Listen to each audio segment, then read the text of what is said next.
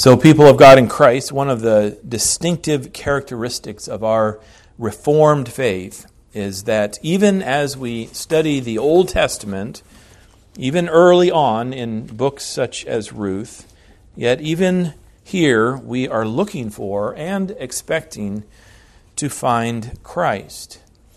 Because Christ is so central to our faith, so in every part of God's Word we are longing for Christ and looking for Him in the pages of God's Word from the beginning to the end. Luke 24, verse, th- verse 27, even says that toward the end of Jesus' days on earth in the flesh, that beginning with Moses and all the prophets, Jesus interpreted to them in all the scriptures the things concerning himself. So last time, as we began to look at Luke, at Ruth 2, we took note of the introduction of a, of a new character in the story, the man Boaz. And we at least began to see how Boaz serves as a type of Christ, which is to say, how Boaz is like Christ, somewhat in miniature, we might say. Boaz was certainly not the promised Messiah, but he prefigured Christ in a number of striking ways. So much so, in fact, does Boaz prefigure Christ, that when we read and study the book of Ruth and consider the character of Boaz, the story really should make us think on Christ. And we do too little of that anyway, I think. We, we think too little of Christ and spend too little time, as Paul would say, glorying in Christ Jesus. What does that mean to glory in Christ Jesus? To start, it means to think on Christ. But even more, to glory in Christ is to believe in Christ and to meditate, to contemplate with joy and wonder all that He is, all that He has done for us, all that He has promised us, both now and in eternity.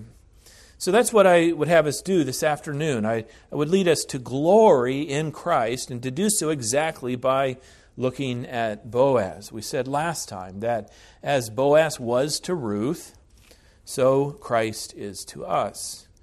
The only difference will be a difference in degree. Boaz is only a type of Christ, a representation of Christ in miniature. So, as wonderful as Boaz was toward Ruth, yet Christ is even more wonderful to us. As much as, uh, as much of a blessing as Boaz was to Ruth, yet Christ is the greater blessing to us in our own day. Single gals might uh, read the story of Ruth and Boaz and, and uh, they might think to themselves, wow, I, I can't wait to meet a Boaz. Well, hopefully you will someday.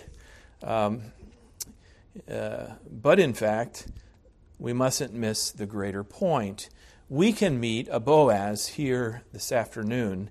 In fact, each of us can meet the man of whom Boaz is only a picture. We can meet Christ. We can take him as our own, and we can all come under his comforting care. As Boaz was to Ruth, so Christ is to us today, to those who believe in him. So let's go over the several ways in which Boaz cared for Ruth. But instead of focusing on Boaz, let us focus on Christ and the care that He has for us. In the end, we're hoping to sing Psalm 23 The Lord is my shepherd, I shall not want. So let's work our way up to Psalm 23 and let us glory in the care that Christ has for us. First of all, let us glory in Christ's protective care. In Ruth 2, verses 8 and 9, we hear of how Boaz urged Ruth to stay in his fields close to his servants. And part of the reason for this is that Boaz had given instructions to his servants not to harm Ruth. In verse 9, Boaz said, Have I not charged the young men not to touch you? We pointed out last time that we mustn't come to a, a picture perfect view of the scene portrayed in, in, uh, in the book of, of Ruth. Yes, Ruth and Boaz were people behaving justly. Yes, Boaz was a man of character and, and integrity, but this is not Currier and Ives. Uh, this is not Mayberry. Uh, it would seem that even among Boaz's own servants, there were likely men who might have mistreated Ruth in one way or another. So Boaz made it clear to his crew. We might even say, basically, he said, if you, if you mess with Ruth, you mess with me. And having made that clear, he instructed Ruth then to stay close, to stay within the realm of his protection that he had set up for her. And as we've said, here we have a picture and a reminder of the protective care that Christ provides us. For the sake of our courage and peace within this world, we need to understand that Christ is looking out for us and he is watching over us. Christ basically says the same thing to the world about us. He says, If you mess with my church, you mess with me. And here is the comfort of knowing that we are the church, even the bride of Christ. Even as a husband protects his wife, so Christ protects us, his church. So imagine what Christ will do in the day of judgment, what he will do to those who have abused his church. What would any husband say to someone who is openly slandering his wife? What would a husband do given the opportunity to someone who has assaulted his wife? Well, so it is with Christ in his care for the church with perfect justice, out of deepest love for his bride, Christ will one day avenge and vindicate his church, his beloved bride. And yet, even now, we can take courage in knowing that Christ is looking out for us and watching over us. And this is at least part of the reason that Jesus said in Matthew 28 All authority in heaven and on earth has been given to me. Yes, he wanted us to know of his authority for the sake of his command to go and make disciples of all nations. But he finishes the Great Commission with these words, as you well know them, I'm sure. And behold, I am with you always to the end of the age. So the end of the Great Commission really connects back to the beginning. All authority in heaven and on earth has been given to me, and behold, I am with you always to the end of the age. Christ is ruling over all people of earth, even the worthless fellows, those who would harm his people.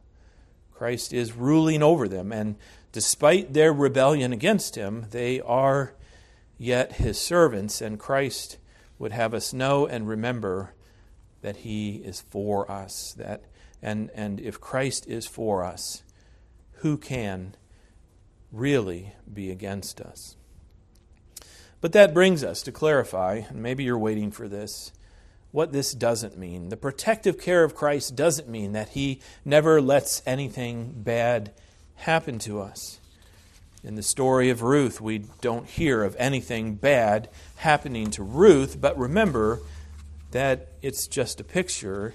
And as it applies to us, we need to understand that Christ even calls us to suffer for him in this world. There are surely those in the world today who are being called, perhaps even at this very moment, to lay down their lives for Christ. Even now, there may be Chinese government officials breaking down a door and arresting perhaps even shooting those whom they have found worshiping Christ. Even now, ISIS may be putting to death the Christians they find worshiping in their homes. And if so, then, then the willingness of those Christians to lay down their lives for Christ is surely based on this promise All authority in heaven and on earth has been given to me. We need to be clear that the enemies of Christ are yet under his reign and rule. They are yet his servants, and they do nothing outside of the permission and the purpose of Christ. And so we must remember the love of Christ for us. As we are called to suffer, it will be all too easy to question the love of Christ. But we must remember that He has loved us, even laying down His life for us, even suffering hell in our place to free us from our sin. We must remember that His care for us is perfect and His purpose toward us is good. We must remember that His protective care for us extends even into the grave. Even as our bodies lie in the grave, yet He still cares for us, body and soul. And His promise, as, as an extension of His protective care over us, His promise is that He will raise us up in the body in the last day upon His return in glory. Next is the refreshing care of Christ. At the end of verse 9, Boaz said to Ruth, And when you are thirsty, go to the vessels and drink what the young men have drawn. We said last time again that this was to keep Ruth within the realm of protection that Boaz had set up for her. He wanted her to stay close to his servants, and he knew that uh, at break time, uh, Ruth might be tempted to wander off for a while, especially if she had to go look to find water for herself somewhere else. But at the mention of water, surely we must also think of Jesus and the woman at the well in John 4. We must remember his words to her in John 4, verses 13 and 14. He said, Everyone who drinks of this water will be thirsty again, but whoever drinks of the water that I will give him will never be thirsty. The water that I will give him will become in him a spring of water welling up to eternal life. So we can remember that the care of Christ for his own includes the living water that he provides. But what does that mean? It sounds good. Like the woman at the well, we, we might want to respond, Sir, give me this water so that I will not be thirsty. But even as we know that Jesus was not talking about physical water, we need to understand what he was talking about. And, and the answer comes when Jesus says, when Jesus said, The water that I will give him will become in him a spring of water welling up to eternal life. What is that water that wells up to eternal life within us? In other words, what is that? What is it that leads to our faith in Christ and that renews our faith in Christ? Is it not the Word of God? So Jesus wasn't talking about H2O. He, he was offering and promising uh, this woman his own Word.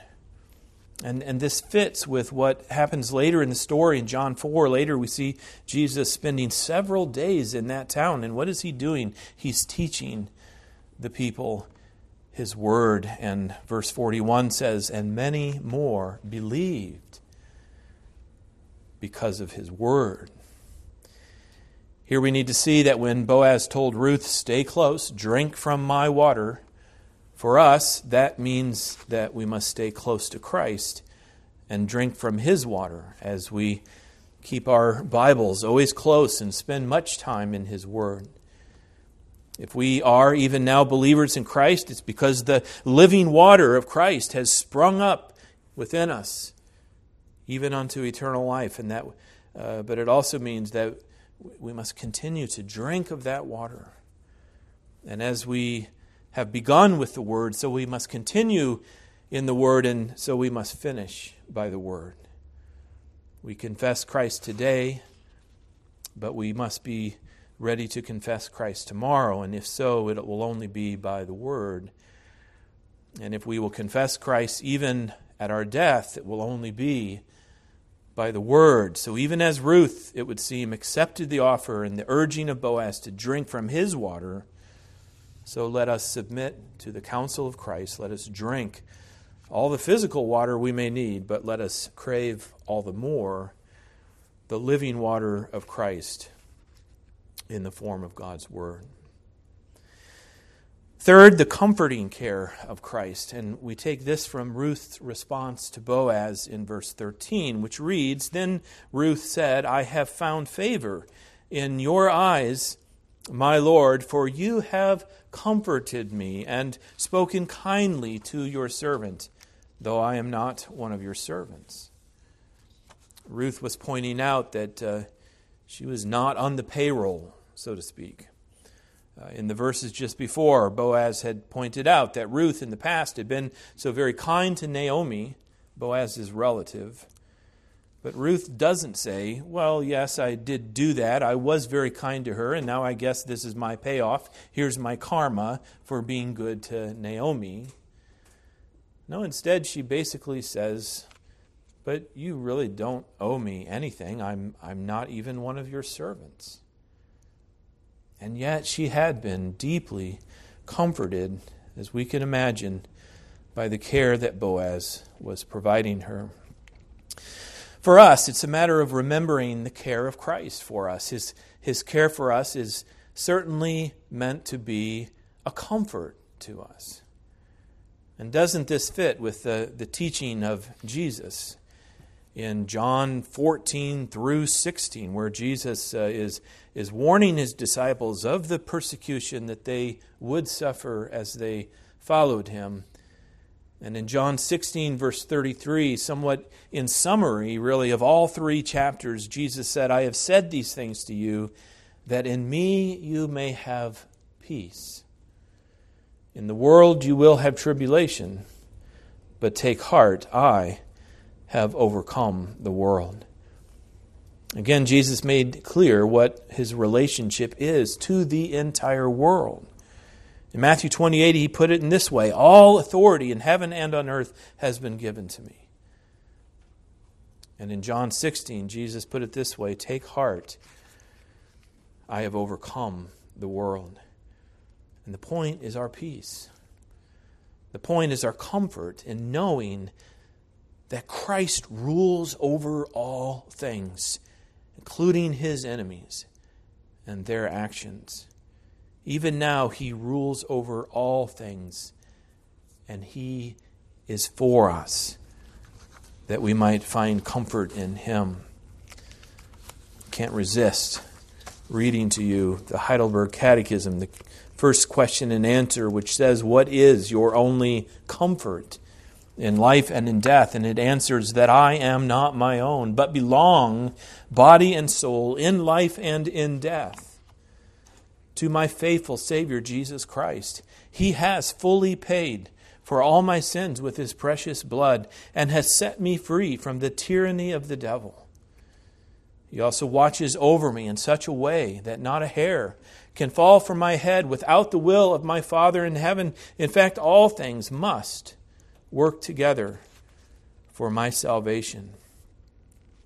Because I belong to Him, Christ, by His Holy Spirit, assures me of eternal life and makes me wholeheartedly willing and ready from now on to live for Him. And I would just point out that question and answer one of the Heidelberg Catechism is a great example of what it means to glory in Christ. To glory in Christ is to, is to think about who Christ is and, and to remember with joy and wonder all that He is, all that He has done for us, all that He has promised to be to us, both now and in eternity. And surely our own confessions give us the opportunity as well to do exactly that, to glory in Christ Jesus, and again, to do so for our comfort.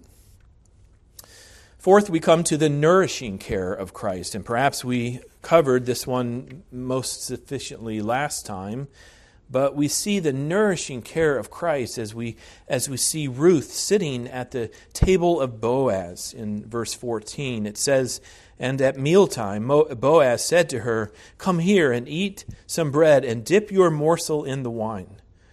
So she sat beside the reapers, and he passed to her roasted grain, and she ate until she was satisfied. Perhaps the pressing question here is whether we have found satisfaction in Christ. If not, then are we sitting at the table of Christ?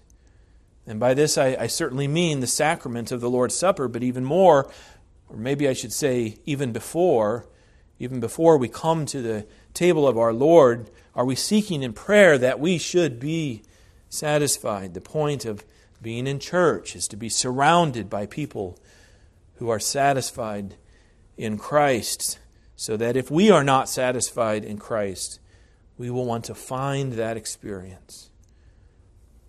Jesus said to the woman at the well in John 4 Whoever drinks of the water that I will give him will never be thirsty again. But is that your experience in your relationship with Christ? And in the same way, we are told that Ruth sat at Boaz's table and that she ate until she was satisfied. We ought not content ourselves with just spending time with those who are satisfied in Christ, but rather we should seek that mysterious satisfaction for ourselves. Again, it begins with prayer, and again, it, it requires time in the Word. Jesus didn't say that one sip of this living water would render us satisfied forever, but He did promise that those who drank would never thirst again. We need to take Him at His word. We need to spend time in the nourishing Word of God on our own and with other Christians. And the satisfaction that Jesus spoke of is really what faith is. True faith is coming to that point where we have been sufficiently nourished by God's Word. We have grown up in Christ. We have come to understand our, our sin and our need of Christ. We have come to know Christ and to depend upon Him and the salvation that He provides. And we have come to see that while physical food and water pass, just pass through us, pass through the body, not to be too specific or graphic, but you see the Word of God wells up. The Word of God wells up within us unto eternal life. So, what's on your menu for this coming week? What will you eat? And will you avail yourself of the nourishing care of Christ? It makes little sense to call up a restaurant and complain that their portions are too little and that you didn't get enough to eat if you didn't first go and eat at the restaurant. kids are known to say to their parents, I'm hungry, I'm hungry. And parents are known to say, Well, eat something if you're hungry. Or perhaps parents have to say, Yes, it is because you didn't eat your dinner, it's still on your plate. If you're hungry, then eat. If you are unsatisfied in this life, then you don't need to ride more roller coasters or jump out of airplanes. Instead, you need to go to Christ. You need to study and learn and know the Word of God. You, you need to do so prayerfully Bring the promise of Christ directly back to Him. Tell Him in prayer, Lord Jesus, you promised that I could be satisfied in you. You offer me yet today living water by which I will never thirst again. Please, Lord, give me that water. Nourish me and satisfy me by your word. Finally, then, abundant care. Christ's care for us is an abundant care, and we see this in the story of Ruth in Luke, and I keep saying that, in Ruth 2, verse 15 and following. It reads, When uh, we, uh, when we rose to glean, Boaz instructed his young men, saying, Let her glean even among the sheaves, and do not reproach her. And also pull out some from the bundles for her, and leave it for her to glean, and do not rebuke her. The funny thing is, Boaz was actually telling his servants to be bad reapers. To leave grain behind was what most landowners didn't want to happen.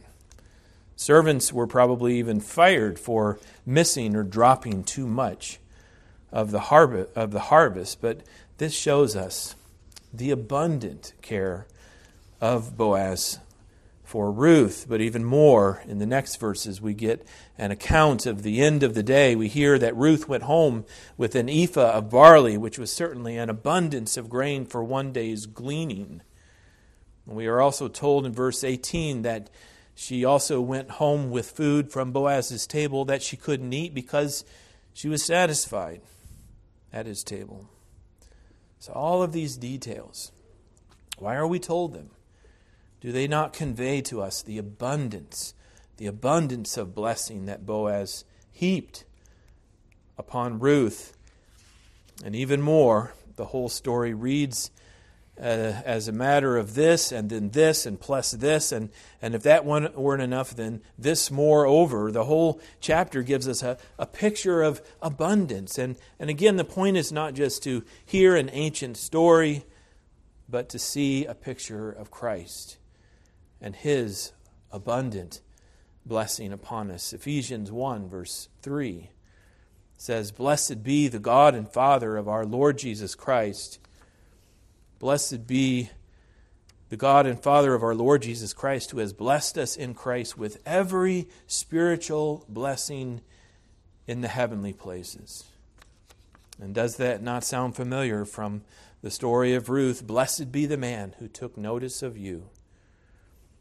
And Ephesians 1 goes on to say, In him, that is in Christ, in him we have redemption through his blood, the forgiveness of our trespasses, according to the riches of his grace, which he lavished upon us in all wisdom and insight. Surely the Apostle Paul would have us to understand how abundant is God's blessing to us through Jesus Christ. Think of the wisdom and the insight of Boaz toward Ruth. Think of all the ways he thought of to, to care for her. He, he, had, he had everything thought through, it would seem. He thought about her need for water, her need for food, her, her need from protection from the worthless fellows in the field. He thought of what she would do at break time. He thought of what she would need at meal times. He thought of what she would need at the start of the day and at the end of the day. And all of this is not just a heartwarming story, although it is that. All of this is a picture of what Christ does for us today. We don't have to just sigh and say, Oh, wouldn't it be great to wouldn't it be great to, to be Ruth? Wouldn't it be great to have someone like Boaz watching over us? We do have. And our Boaz is Christ. And he is not the Messiah in the miniature, he is the Messiah. And by him, we have the fullness of God's blessing. Indeed, what a blessing to have Christ and his abundant care over us. We need to meditate upon Christ. We need to glory in Him.